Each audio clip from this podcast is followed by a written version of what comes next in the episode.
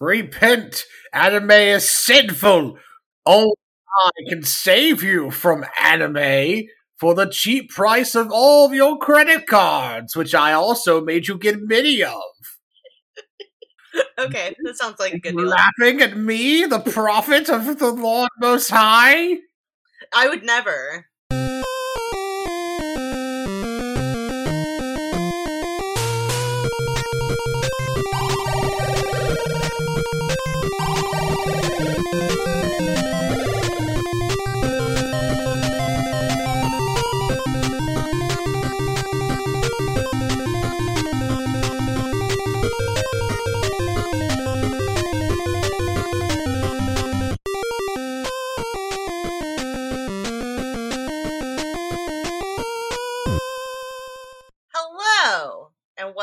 To Imagine Me and Mawaru Penguin Drum. I am Panda. I am your host, and I am here with my co-host Alice. Hi, Alice. Hello. I'm also here. You are here. I'm so glad you're here. Thank you for being glad that I'm here. We are also here with Cass. Hi, Cass. Hello. One day I will ascend to true co-host status, and then all of you are unsafe. I usually call you Alice's co-host because I think that that's funny because you're married. I know, right? We are here to talk about episode 11 of Mawaru Penguin Drum. Uh, we are getting some I, heavy reveals. I don't know. Maybe that's not the right word. We we get a very important reveal in this episode that sort of gives us a big puzzle piece to uh, the big puzzle that is Ikuhara's I can't believe drama. Was a frog this whole time. It really changes how you watch all the previous episodes. this episode, of course, is called "You Have Finally Realized It," and how do we feel going into this episode? Um, I've known this shit was gonna happen from the beginning because I got accidentally spoiled. So now y'all have to deal with the existential dread that I do. How do we feel about it? I would say that I've, I've had wiki dives that were more fun than the, the one that this put me on. I, I would like to clarify a thing here. Alice didn't realize that I wasn't done reading the article I found on the thing. I wanted to sit down and the cat was she in my seat. She wanted to sit down, the cat was in her seat, so she kind of just like evacuated me from my chair and then started reading and got further than I did. I have never been angrier in my life. I, was, I was just sitting there going like, Will you let me back in my seat now? She was like, Well, yeah, I just wanted to sit down for a bit. And I'm like, But I wasn't done. And she was um, so heartbroken. I hadn't realized. so anyway, that's the story of how Alice and I read the entirety of the spoiler, spoiler, spoiler. yeah, we will get to spoiler, spoiler, spoiler for for Schuyler. Did you just try to say for sure in a way that was like rhymed with that? Yeah. Huh. It was cute. Anyway, let's start the episode. And so we begin in the way all good episodes begin with something mildly inexplicable happening. So Kanba has decided to go to a mysterious giant mansion that looks exactly like Natsume's mansion that she's been hanging out in in several shots. I mean, the camera the, the camera feed does say Natsume on it. Well, the camera feed says Natsume, and also notably, we didn't get this with the subtitles, but the sign on the outside of the door also says Natsume in uh, Japanese. So Natsume just reiterates she must in fact crush him soon and allows Kanba through the gates as he announces he's here to talk. I like that one brief shot of Kamba with no eyes. Excuse me, what? I love the shot of Penguin number one in the little samurai outfit he's made from like random junk and a trash can lid as a shield and a ruler as his sword. This Yeah. is what I meant here. He Yeah, has, the, like, no whereas eyes. I Oh yeah, yeah. was stylistic things happening. yeah. This is adorable. Thought I missed some like Silent Hill shit. No, it was just you know, it's, since it was a quick shot, they minimized the amount of details. Anyway, welcome to Black Mansion. It is just painted black. Well, they have a red floor, and so they decided to paint it black. Da, da, da, da, da, da, da.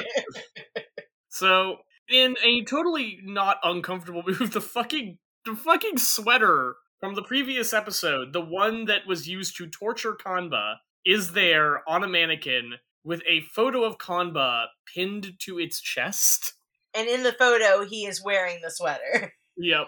Just absolute psychological warfare. Anyway, time for the opening theme. Yeah. He's obviously here to hunt the most dangerous to game, man. Alice, I know you're joking, but the most dangerous game. A teenage boy. You say that like MCR doesn't have a whole song about that. Well, that's fair. oh no. Still love the opening sequence of this. It's very good. Here's the thing. Alice and I watched the episode together, and for part of it, she was cooking us dinner. So I genuinely cannot remember, Alice, if you were looking over my shoulder or not in a moment that will make what you just said extremely funny. I mean, she's been kind of the huntress the whole time. hmm Anyway, that 95 has some very specific meaning now, everybody. Yeah. Sure hope that doesn't turn out to have retroactively been a really depressing thing to think about. And I love the way that the shot of Himari's bed is arranged so her bed looks like a cupcake. Yeah. Very fanciful. Anyway, welcome to uh, Natsume's piano room, where she is painting a portrait and asks Kamba if he enjoyed their game in the hospital. It's not too bad to be chasing every once in a while, is it? The hunter chases the beast, and the beast chases the hunter. I think Taylor Swift wrote a song about that. I am in love with the fact that there is like this several point buck, a tiger, and two fucking hunting rifles on the wall of this room. It's a never ending game of tag. To which Kamba replies, I see your taste hasn't improved. Cut to Can we just talk about this portrait? Alice, give me your thoughts on this fucking portrait. This is what if he was literally just wearing the same shit as that one portrait of Sir Walter Raleigh. Um, he it's just like what if he was Sir Walter Raleigh? That that's that's the You're gonna need to send me a picture of this. I'm gonna. You want me to send you a salacious photo of the Virgin Queen's lover? I will, but okay. Well, you can't just make a reference. I mean, you can and you will. and entire you do. life is making is making a, references to other things. I know. I only have one thing that I do. I will find the picture of. There are lots of pictures of he was important. Alice only wants one thing, and it's disgusting. I am a prophet who is unappreciated in my home. So yeah, like Kanba's got like this like beautiful pink purple hair and like a big ruffly collar. Yeah, it does kind of look like that guy. He's Yeah, got like My jokes aside, he looks. This is like some 16th, 17th century kind of like the big ruffle collar, the pads on the shoulder, the big poofs on the shoulders. The um ah, there's a specific word for like it's where you like uh, you cut a slit in the in the top layer and there's like a bottom layer beneath it kind of thing. mhm. Yeah, the, the starched, ruffled collar of the Spaniard. It presses to his to his neck and help forces his head to be held erect. I'm sorry, I'm quoting Cyrano de Bergerac. No one's gonna get this joke except No. I mean that is kind of the thing. I like Cyrano de Bergerac, so that joke was for me. That joke was for you and me, and for Alice, and for the uh, four percent of our readers who remember the specific translation of Cyrano that I am familiar with. The only one I like that I can't find any copies of anywhere. Hey, Anyway. speaking of speaking of fancy boys, this is not related to anything, but do you guys think that Toga is the Paris Hilton of Revolutionary Girl Utena? No, but also yes. I'm not sure who comes off worse in that uh, in that exchange. Because I feel like it's somehow simultaneously insulting to both of them. the real thing that gets me here is that that would mean that Toga starred in Repo, a genetic opera. Yes, I would watch it. See, I don't see. No, I don't see it. Toga would know would see know that Repo was bad a mile off. Saionji, however, was born to be in Repo, the genetic opera. God, you're not even wrong. This is the worst thing you've ever done to me. Okay, let, us move on before I die. Anyway, Natsume asks Kanba, Do you want to know why I'm painting your portrait? As she's putting detail on his face. And don't forget the fact that while she's saying this, uh, the little ping- little penguin number one is dressed up like a samurai with the trash can lid, and I think that's a ruler. It's a ruler. Oh sword. my god! The, her penguin is painting um, penguin number one. The Kanba Takakura in my art is the truth, Natsume declares. Sweet whispers of love mean nothing to me. Love is but a word. just a concept. As Esmeralda just bears down on Penguin number one, who's retreating behind his shield. It is nothing more than the effects of hormones on the brain. Tell me, how much do you love me? Kamba just stands there and goes like, His face like does not move or react, and then he just turns around like, knock it off. You weird stalker. And immediately all the curtains close, the hunting rifle wall sinks down, and uh, we are in. Alice, I would like you to describe this soliloquy. You might say I'm a, a love hunter. True love that seeks naught in return. You might say I'm a space cowboy. You might say I'm the um bandit of love. She does, in fact, just say, I am hunting the most dangerous game. A mad, specifically one. So, this whole sequence is playing out in front of images on the television of hunting rifles with like a no no hunting rifles allowed sign followed by cutting over to a shot of a big elephant and a little elephant and the big elephant gets shot with an audible gunshot noise falls over and dies. Also she declares i am a winner in love and you are my prey. And Kanba's like how dare you call me prey? Oh, look, I'm just glad that some version of a Juri is finally getting some kind of success. Is she gay enough to be Juri no. This is another world line where Juri was straight. I, I I don't know how to tell you this, but the joke here is starting to turn into evil Juri be like. I mean, yeah, I think that is specifically the joke. To enjoy the hunt, both parties must be on equal footing. Okay, Admiral Thrawn, go off. My match is you, she says, and your match is me. And whoever confesses first in love is the one who is the lesser in the relationship. Yeah, it does kind of have those vibes, TBH. I can't believe that Kaguya-sama was written years before it was actually syndicated. also, in like an absolute Giga Chad move, she has a fucking loose leaf tea uh, infuser, and she just pours fucking tea for the two of them in the middle of Kanba going Losing off shit. on her. And asks him if he remembers something he said to her years ago, to which he responds, I was just a kid then, let it go offers him the tea, and Kanba, in an equally power play move, just drops one of her spent slingshot bullets into it and just asks her, You want to tell me what this is? Flashbacks to all the times she's used it previously, and he asks her if she got it from that place by any chance, to which she notably evades the question and just says, Oh, I made those girls forget about you because they aren't qualified to hunt. But I Meanwhile, Secret. Esmeralda's just macking on Penguin number one, who is going, Esmeralda like, is open mouth kissing penguin number one, so open beak kissing penguin number one so hard that he is turning purple because he cannot breathe.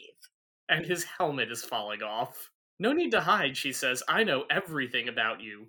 Love may, in fact, be war. Kamba punches the table and declares he has no secrets. Don't give me that bullshit. She just says, Event Natsume, that is, eventually you'll fall off the cliff and tumble into the sea at this rate. It's going to become public no matter what. And she tells him a little story about how emperor penguins uh, on the edge of an iceberg worry about diving into the water because there could be a hunting seal in there. Only one has to go in to make sure it's safe, but no one wants to be the one who dies. So they all just huddle around waiting for someone to slip in. This is. I do not know if this is an accurate description of emperor penguin behavior. I don't either. It sounds fake, but I don't know enough about Emperor. I have heard about this it. being a thing, but I cannot say for sure. Maybe it's like the thing about lemmings running off cliffs, made up by the Disney Corporation. Whoa. Look, Lemmings self correct after this, at least the second one. so Kamba does just go like, "You're saying I'll become one of those dumb penguins?" Where do you think the penguins come from, Kanba? Whatever. Let's get down to business. Kamba says, "Give me back Ringo's diary. We need it." To which Natsume says, "Nope." And first of all, Esmeralda's wiping her beak. Uh, penguin number one is unconscious on the ground, drool hanging out of his beak with multiple hickey marks. So- Ah, these are just I think that's more lipstick than Hickey. those look more like lipstick marks than hickeys. Of course, the problem then becomes how did she make lipstick marks on her lips? She ate lipstick. But yeah, but she doesn't have lips. No, she ate it, so it was in her mouth. So when she like like I, But her no, I understand look- that. I mean, more like, how did she get that shape? the way that she bit down on it. So those are in fact hickeys. I choose to believe that it is through the power of her feminine wiles. That's definitely what Ikuhara would say. Anyway, uh, now that Penguin number one is uh, dead from kisses, Natsume declares we need the diary too, as it's him, Mario, walks onto the screen with his penguin hat on. And Kanba is shocked to see this, and Natsume reiterates she will not hand over the diary even if she has to fight him for it to save Mario. And he just leaves, which, um, honestly, Kanba, that is uh, very telling because this is the man who was like, I will do all kinds of crimes to save Himari, and then just immediately, when confronted by this, backs the fuck down and goes home. Carrying with him, by the way, a stretcher, a hospital stretcher on which is the unconscious Penguin One. Uh, Natsume, meanwhile, is calling someone on the phone and says, Oh, yeah, he doesn't seem to realize we only have half the diary, but it's pointless now. More importantly, yeah, could you promptly find the other diary half for me? So this is interesting. She doesn't have the other half of the diary. Mhm. Why would that be? Because last episode, we know that she. We thought she was the one who attacked Ringo and got the back half of the diary. And we know she's the one who picked up the half that Ringo dropped. So who. So if she doesn't have that half of the diary, then who was phone? Uh, anyway, uh, time to get on a sta- By the way, I learned something about the station names in this show that Ooh. later. Uh, anyway, Ringo and Shoma are taking the subway, and she is happy he is doing better. And Shoma just picks this moment to be a dumbass and goes like, "Hey, why'd you hand over the diary? You knew we needed to save Himari's life, and you gave it away so easily." I do not know what is going on with Penguin number two here. He sits on what looks like a big bun, and the bun is not good. And he, for the remainder of this scene, will be farting up and down. Well, I know that they later there's a thing about cabbage rolls, so I was wondering if maybe these are cabbage rolls. uh, and he's getting gassy. That would make sense. Yeah. Anyway, uh, Shoma calls Himari an idiot, and Himari just Yeah, no, Ringo. or Ringo an idiot, and Ringo just fucking right hooks him. Yeah. And when he goes, "Why did you punch me in the fucking face?" She's like, "You're right. I was a dumbass," and she just proceeds to slam him into one of the uh pole the poles that you hold on to while riding the train multiple times flicks him on the forehead multiple times just a cavalcade of violence Yeah, there's a lot of Ringo on Shoma violence in this episode, and uh, like, should I say that it's all very funny? Because It is. It really is. It's it's genuinely kind of delightful in the sense of like this is obviously heightened reality and not a wholly literal depiction of what's really going on. I can't believe that Shoma's fucking dead. Yeah. Right? Anyway, she just absolutely lets him have it after he he does in fact say did in fact say something like kind of insensitive in the sense of like my dude she just sacrificed what she thought was her entire happiness to save your life. This is maybe not the time to to be a jerk about it. Just the flicking him on the forehead while holding his hair back is the funniest part of this. I can't believe i, ex- I exchanged Momoka's diary for such a loser. My life is ruined. There must be a punishment for giving up on destiny. At which point, finally, Shoma's like, oh yeah, that was your sister's diary. But it's alright, Ringo declares. I will resume Project M. I remember some of it. I'll continue from where I left off. And Shoma's just like, oh no, are we stalking Tabuki again? And Ringo says, I'm his real wife. Ah. Tonight, he and I will spend an exceptionally romantic night together. I think it was written in the diary. Shoma just points out, like, hey, that's not you. And Ringo argues, but I'm Momoka. That's fate. And Shoma reiterates that she must, in fact, love herself. She kind of, Shoma kind of, without meaning to, kind of tells her, you are you no- and nobody else. Which is probably the very first time that Ringo has ever considered that as a possibility. Yeah, certainly the first time someone's explicitly argued that to her because her parents are way too out of touch to realize what's been going on with their kid. hmm And Shoma just goes like, "Yeah, I'm not helping you." And first of all, look at how sad she is. Mm. She immediately asks if, you know, he's just stopped because she doesn't have the diary anymore. And Shoma says, no, because doing what you're doing won't help you. And it won't get you what you want and probably never will. To which she says, fine, I'll do it myself the way I always have. Today's message, by the way, is that one word changed everything, with the word implied to be love. Thanks, Double H. anyway, it's time for Ringo to head back to uh, the occult room where she collected frog eggs last time. How to get your man by any means necessary with the Lady Chanted Frog. Yeah. It's the exact same frog as before, but it's got like lipstick and a hair bow and a big old heart shape on its back. That's how you know it's a woman. No notes. It's a miraculous frog that surfaces once every 16 years. Place this frog onto a 16 year old girl's face and make her sweat. That's a terrible thing that you just said. I didn't want to hear it, and now I have. 80 milliliters of the sweat and make the man of your dreams drink it. Alice, we're in this together. This makes me profoundly sad and unhappy. Microphone and unlovable microphone. Are you And ready? a lovable hand. Oh, wait, do I have it on the. No, I don't have it on the board anymore. Aww. I mean, I still have it on my computer. I just had to take it off when I was rearranging some of the sounds and I never put it back on. Anyway, Turning over the page in our thing that says it has been X days since the last Mountain Goats incident. yes.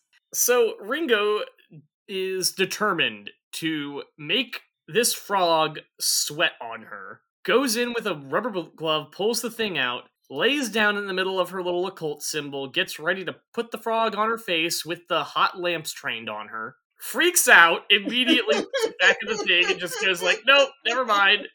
Thinks better of it, tries again, and this time she screws her courage to the sticking place, slaps the frog on her face, and then freaks the fuck out because it's She incredibly gross. Screams. Yeah. Oh, and it is so, so, so gross.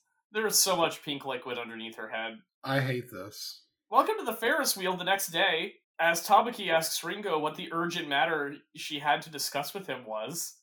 And she apologizes for calling him out, asks him if where Yuri will be tonight, and apparently she'll be at rehearsals because she is still, you know, doing her last performances of the show they're running. Ringo is pouring Tabuki, uh, some, or she's pouring some liquid out of a thermos into a cup, presumably for Tabuki, and it is sparkling, so we know. There's frog sweat up in there, and she offers Tabuki some coffee. She made it with special water. Mm. Thanks! It'll warm you right up. Tabuki says that it smells gamey, and he drinks it, and Ringo sweats a little bit as she waits to see the result. Ferris wheel comes to a halt. Tabuki ribbits. He honest to God ribbits.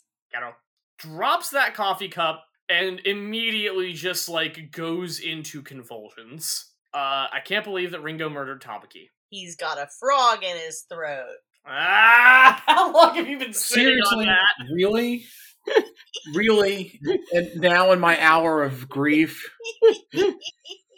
Also, How long you um, been sitting on that one? also like there are poisonous frogs, but I feel like if this one was poisonous, it would have probably poisoned her already. It would have. Once, of course, she's been building an immunity, like like one does to iodine water. It was in both classes. I've been building an immunity to the Lady Chanted Frog. yeah, I have no idea. Uh, anyway, Ringo goes to uh, touch Tabuki, and he immediately, like a fucking villain in a horror movie, has his hand shoot up, grab hers, pops up, and immediately declares his love for her. Yeah, when this happened, I was just like, all right. Well, time for the pain train to load everybody on board. After the eye catch, which again is now should be to everyone after this episode, now immediately more sinister.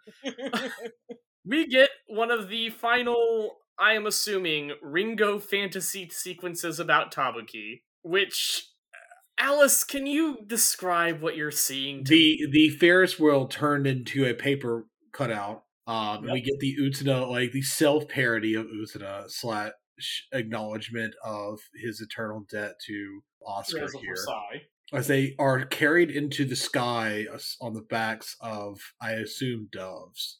Yup. Tonight, he has come to take her away. And Ringo looks so happy about this. Hey, hey, hey, hey, Alice, hey.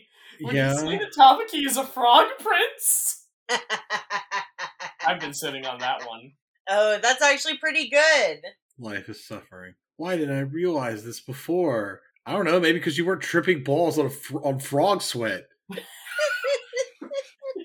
I assume that's what's happening here, unless she's completely delusional. I wonder if I can make the episode title "Tripping Balls on Frog Sweat."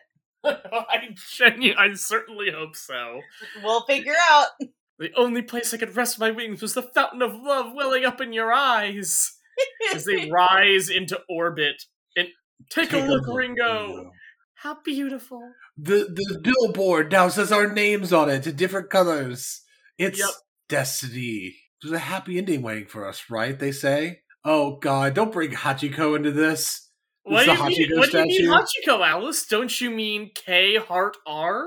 Wait, no. Keep going. Yep. Okay, move the episode along. 'cause that- oh God, it does say K. I hate this. Leave Hachiko alone. That's blasphemy. the statue of Hachiko has their names on it. A satellite has their names on it. Everything that happened until now was just a love opera. Trials of love. Cupid's real arrow is look, a fucking arrow comes streaking out of the sky like a comet. Tabuki opens his shirt and it hits a little cardboard cutout heart. To the chateau of love. Sounds like the worst translation of Song of Solomon ever. Yep. anyway, time for some uncomfortable. Tabuki, we will finally become one. Oh, kill me. Don't. Oh, God. Hey. Okay, I'm sorry. Pause here, but like, really, Ikuhara, really, Ikuni, you're gonna like. You knew they were gonna do this. You knew that they were gonna have the like lights out the window and literally. Th- this feels like it is a callback to that one episode we don't like to talk about from Utena. Mhm. Are you sure that we don't like to talk about it? Because I feel like it comes up a lot.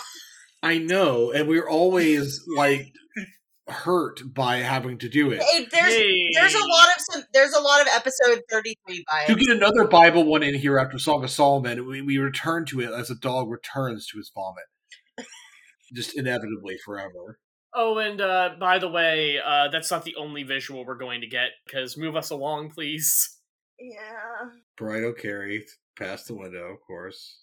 Yep. Weird bird cutouts laying her down on Oh the my god, I don't like this. and it is exactly the shot, this weird thing of the little bonsai tree intersecting with Tabuki's nethers is very weird.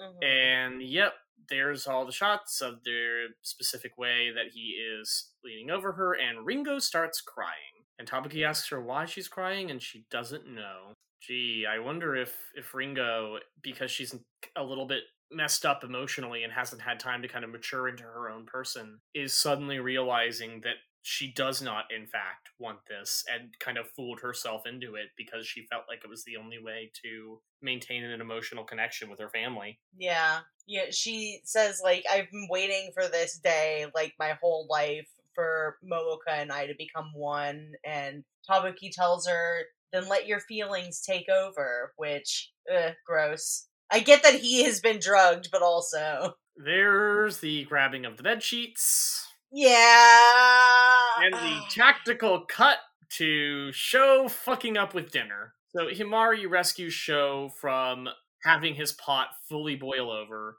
lectures him for spacing out, and then points out that he is making stuffed cabbage. And she knows that something happened between him and Ringo because he always makes cab- stuffed cabbage rolls whenever he wants to make up with someone. That's really cute. I wish it was happening in different circumstances. Why the fuck is that penguin? Do- what is what is it the penguin I'm- doing to that cabbage? truly obsessed with the way that Penguin number two is going ham on that cabbage. He's pecking it. He's pecking the, the cabbage because he's trying to, to shave it down so it can be used as shredded cabbage. Like Himari's like, you want to make up with Ringo, right? And Sho is sort of denying that they have the type of relationship that would warrant like him feeling like he needs to apologize to her like that, I guess. I don't know. And Himari kind of belabors the point like, well, she's your sister's precious friend, so be sure to make up. The the implication he's trying to resist is he the way she says it could be Mhm. interpreted if you are incredibly defensive about having feelings for her. Mm-hmm. Like Himari might be saying that you're sweet on her and you feel bad. because Mhm. the girl you like is mad at you. Mhm. And if you're incredibly defensive about that, which I'm not saying Sho is, it, that is exactly where you'd go, and Himari would in fact rebuff you in this exact same way. Like, dude, I'm sorry, you got a crush on her. Anyway, Penguin number two managed to get his face stuck in the cabbage. He tunneled all the way to the center of the cabbage. Yep. Anyway, back in the apartment, Ringo asserts herself and just says no. And she pushes him away. Ringo presses the fuck it, nope, this is bad.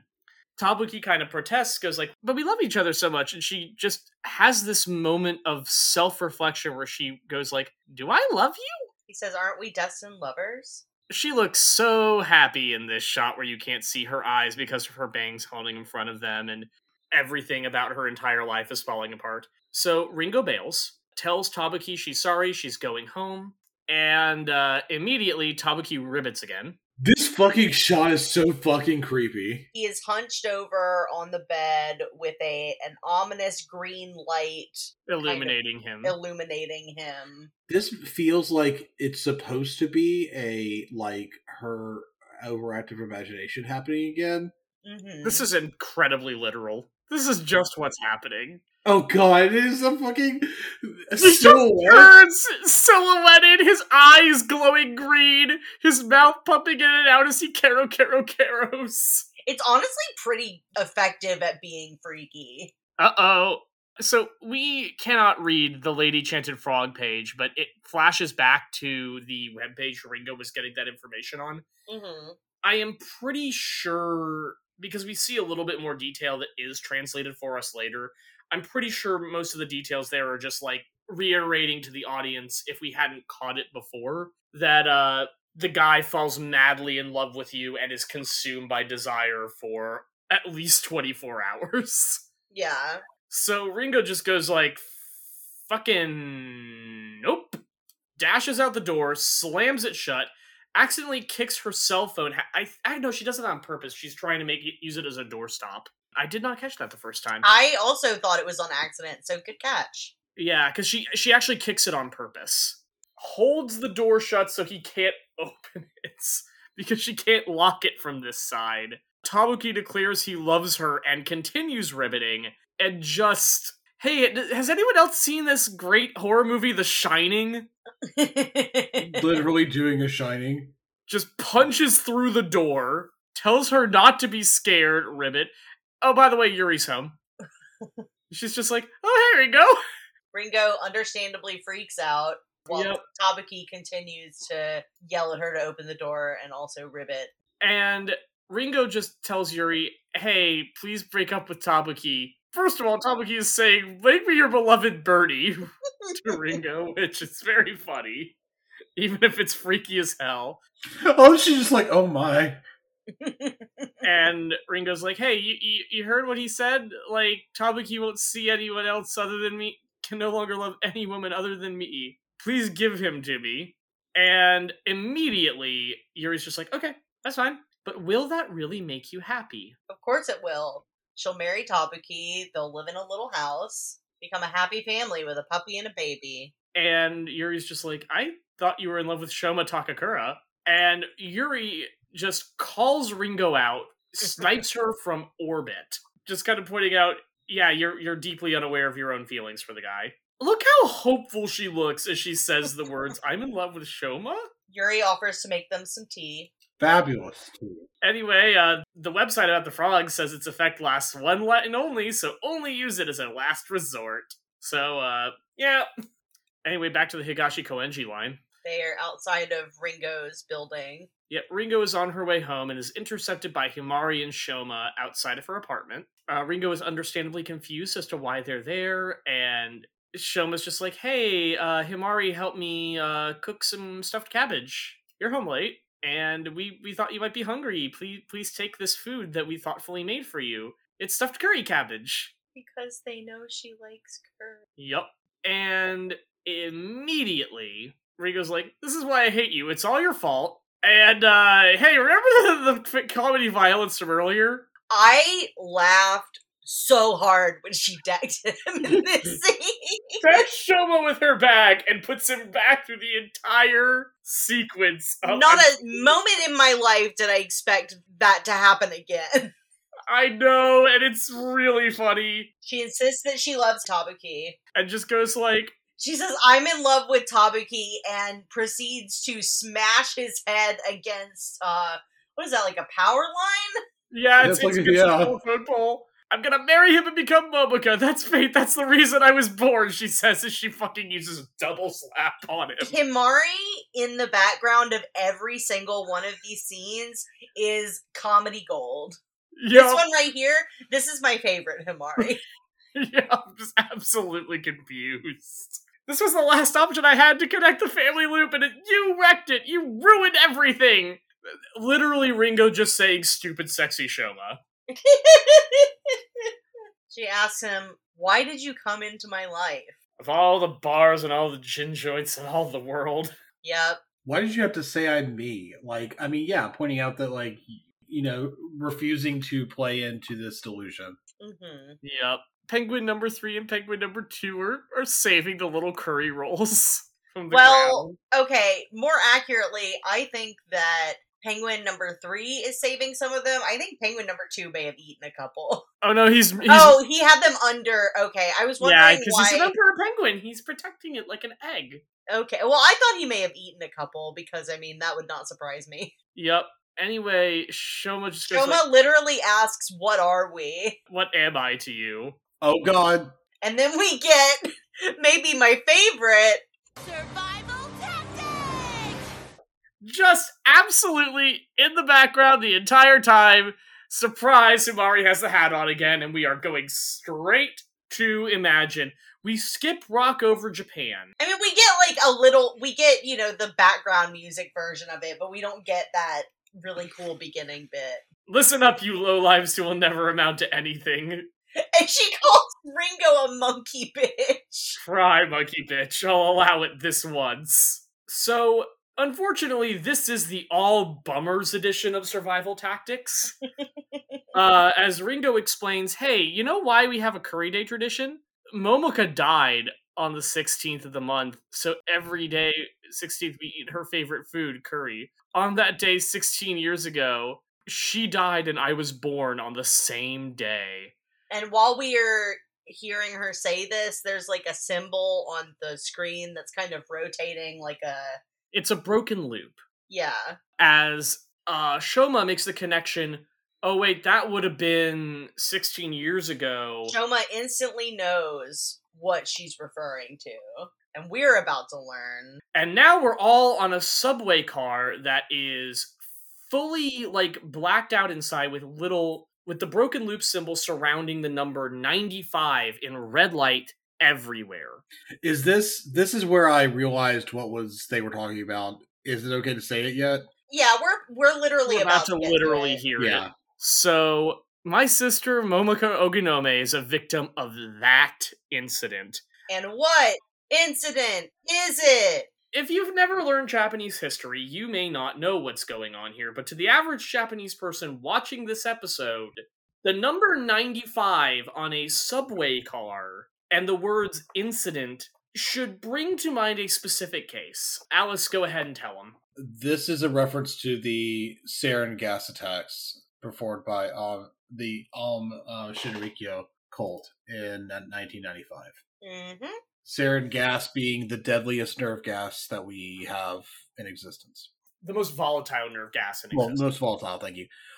The cult released, um, they had plastic baggies full of sarin that they punctured with sharpened umbrellas and then put under the seats that aerosolized when exposed to air.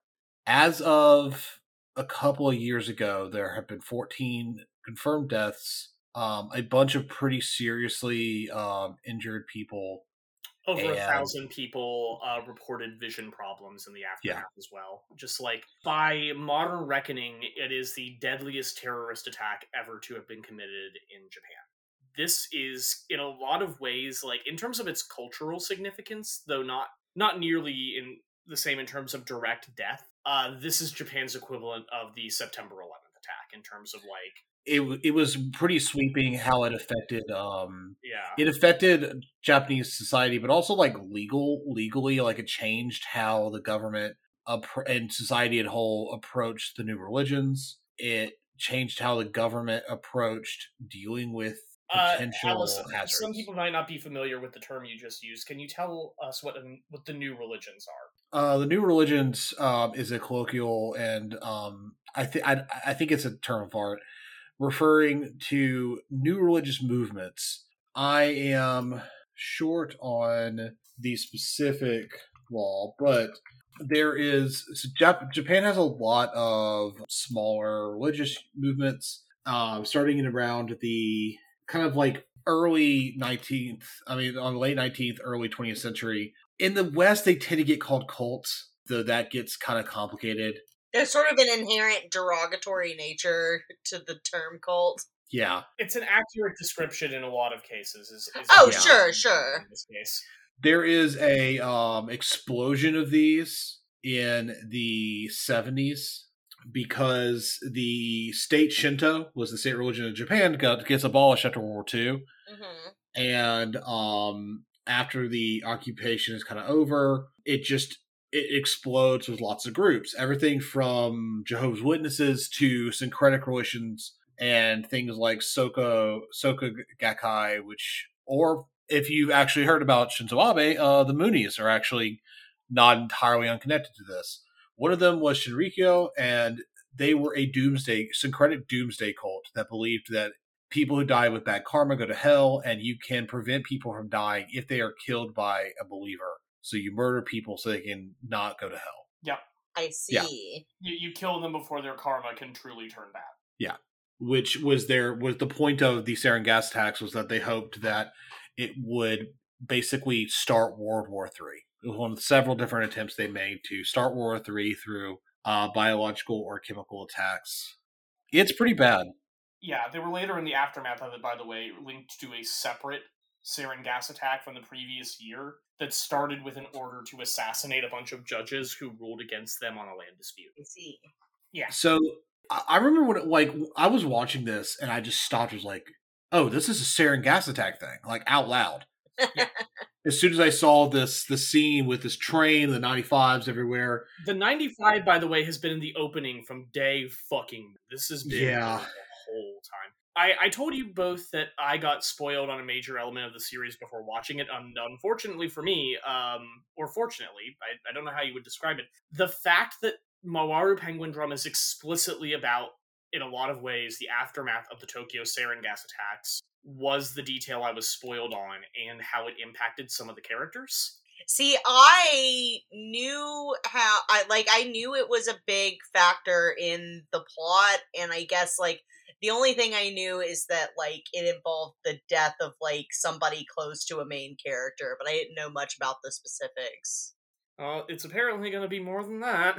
Well, yeah, yeah, that that should, that was the only thing that I knew is not not that I thought that that was the extent of it. Oh, dude, I, I know. I'm just saying, like, oh boy. Yeah. We're getting so much more than that this episode. Yeah. So, this is part of why Ringo has the trauma she does surrounding Momoka's death, is that Momoka didn't just die, she was violently murdered in one of the biggest national tragedies in Japanese history. Like, her sister's death made the news. And as Ringo was being and that was happening as Ringo was being born. Yup. yeah. So therefore, she must be Momoka's reincarnation. Mm-hmm.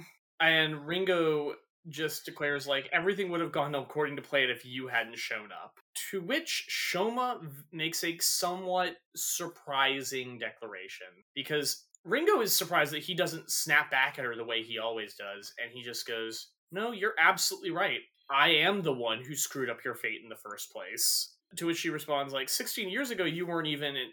And he goes, "Nope." Kanba and I were both born on that same day. So they're I mean not twins, I don't think. They would, in fact, in this case, be fraternal twins. Okay. If assuming they are biologically related, which we don't know for sure. Yeah, I know we have floated the idea that maybe they are not actually biologically related. Because there is some implication that I think from the previous episode, we now have some implication that Himari might not be bi- biologically related to them. Interesting. Because the scene we see of her with like the other kids near the fucking thing that's labeled child broiler in the uh, Gray Monday flashback, Uh huh. like my first thought there is that this is her at an orphanage. Mm-hmm. So I'm wondering if the three of them were adopted. But Yeah, we will have to see. we will certainly have to see. All we know for sure is that if they're biologically related, they would have to be fraternal twins. Yes. And he says, It's our fault. Your sister passed away. And Ringo just responds with confusion and he clarifies, un- Shoma clarifies unhelpfully, I'm saying your sister died and we're to blame. And then uh, the Princess of the Crystal says, let's initiate the survival strategy. And then we get the the opening notes of Dear Your Future. Yeah, the uh, episode title, as written at the end of this, says, You have finally realized it, which I do think was different from the one I said earlier. Anyway, Yeah, so at the end of this episode, I just I just sort of threw up my hands and was like, I guess. sure, I guess. I would love to know how the contemporary domestic reception to this plot element was like what was that what that was like i would love to know if anyone has any information on that please Contact the at, at me on twitter Yeah. um because i'm dying to know Hold on, real quick. I'm going to be right back. So, according to Yasha and Vana, who are downstairs in my house right now, it took up until this episode for the Anglosphere fandom to pick up on the fact that this was about the sarin gas attack because, you know, this was coming out in like 2011. People in North America, especially, would not really have like immediately picked up on this. Maybe if it was coming out now, there might have there might be a little more like cultural literacy about like stuff like that. But uh yeah, like it kind of took everybody by like absolute surprise when that was revealed. So that's the answer to our question. thank you for answering my question I figured, you know, you asked and i didn't realize that i had some i was able to just get an answer to that So, anyway, yeah. So, I honestly, I did not know much about the sarin gas attacks going into Penguin Drum. This was kind of the first that I'd ever heard about it, probably like a lot of North Americans.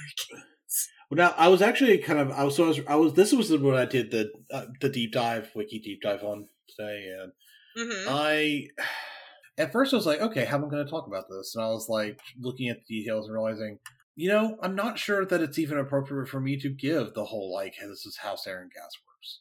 Sure, yeah. I mean, I feel like, you know, if listeners want to know, you can seek out that Yeah. info. And as it is relevant to the show, we will probably talk about it. But Yeah. The only thing I really wanted to say more specifics here is that like because of the nature of this attack, which was they tried like almost like almost a dozen times to use biological and chemical weapons. They succeeded twice.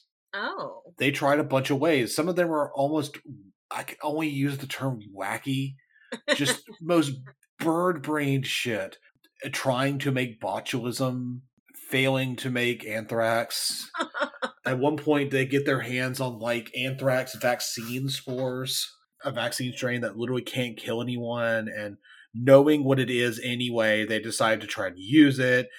And it's like, if you read up to this point, you're like, oh, okay, these guys are idiots. And it's like, yes, they are. And they still managed to do this. Uh-huh.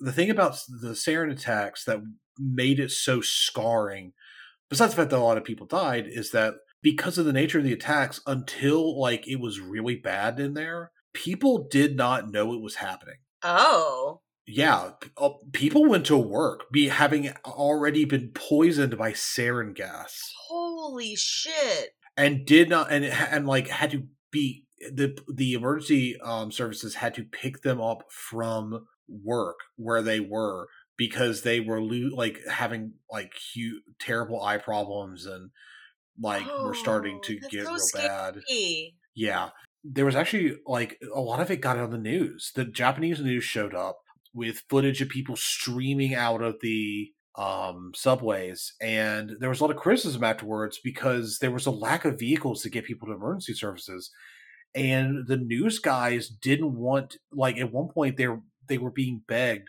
Um, I don't know if this actually ended up live, but it was well known that it happened. People begged them to be able to to be taken to the hospital, and the news guys were not willing to take them Oh, until they were just like, if we don't do this, people are gonna like just knock the band over. And w- w- the reason I asked the question was because um, this was a deeply, deeply traumatic thing. Um, I've read before that there is kind of a people who are related to former members of Shin- Shinriko. There's kind of a stigma there. I, you know, I can imagine. Yeah, because these guys are kind of boogeymen. Yeah. A lot of depictions of scary cult in the background of a character that you get in some Japanese media, um, a lot of them are just basically this one. It's kind of like how your like generic cult ideas, if you're in North America, probably reference Jonestown or Yeah, it, it, it yeah, it is either Jonestown, uh, Manson family, Manson and, family. Yeah. and Heaven's Gate. It, it's it's those are the three here that like people reference. Um, Japanese media, I've seen people reference um, Sarin Gas Tech. This is the first time, to my knowledge, I've seen that reference in something, but also it is possible that I would not have recognized the reference Yeah, sans context. if you have ever seen there's like a cult and a cult in an anime and part of their whole thing is like um a kind of homicidal salvific urge it's pro it's kind of it, it that is is likely a reference to this Thank you for all of that context. yeah, Do we have any other thoughts about the episode? i was very happy that finally uh, Iku, ikuni has a lot of things where like characters end up being the victims of sexual assault and i'm happy that we have an instance where someone is able to avoid this happening to them at least one time Yeah. I, I'm not that, and that's not a criticism of the other instances of this occurring Sure. in, in these works. It was personally nice to see. Yeah. I'm sure that other terrible things will occur. There are many penguins to do horrible things in the background, for instance. uh, before we end out the episode, I do want to acknowledge this will be fairly because we're recording several episodes in advance right now. Um, this will be uh, somewhat old by the time the episode itself comes out, but it is very fresh for me as I'm recording this. I need to give a shout out to uh, on Twitter at tithe underscore two underscore hell who drew I finally have manifested my first cursed fan art, and it is of Walter White Heisenberg from Breaking Bad as the Princess of the Crystal, uh, described further down in the comments as the Princess of the Crystal Man. Can I see it? Yeah, I I've seen posted in the chat. and and I am deeply cursed. I don't see it in the chat. It might be. I think it might be in the other chat, Allison. Evil Ape duking it out. Oh, yes, it, it's in the chat with Yasha and Vana, but it's It is a. named that, by the way, because I posted a picture, dear listener, of a very good screenshot from the hit game Disco Elysium. Anyway, uh, okay, I see the picture. anyway, yes. Uh, so this is a beautiful, uh, beautiful piece of artwork of of Walter White dressed up as the Princess of the Crystal, and I, the more I look at it, the more I notice like that the hat itself is also like the Heisenberg hat, and uh, instead of the Princess of the Crystals like just generic white underwear, it's the white tidy whiteys from Breaking Bad. Um, Yeah. It's just, it's truly remarkable and incredible, and it's a work of art. And I'm so, I'm so happy that something I said led to this existing in the world. yeah. So, uh, if that's all we've got for the episode tonight, listeners, if you would like to follow us on Twitter, you can do that at UsanaCast. If you'd like to follow me on Twitter, you can do that at impandanata. Alice, where can people find you online? They can find me on Twitter. Um, I am at Lyrewolf, L Y R E W U O F. And Cass, what would you like to plug tonight? I would love to talk about Alice and I's other podcast, which will be recording, uh, starting recording again pretty soon. Yeah. You're actually going to be starting recording. Um, I am planning to start recording in like literally the next five days. Yeah, Um, 'cause we have a little you bit should, of you should free tell them time the here. name of the podcast. Um, our podcast is named Big Steppy.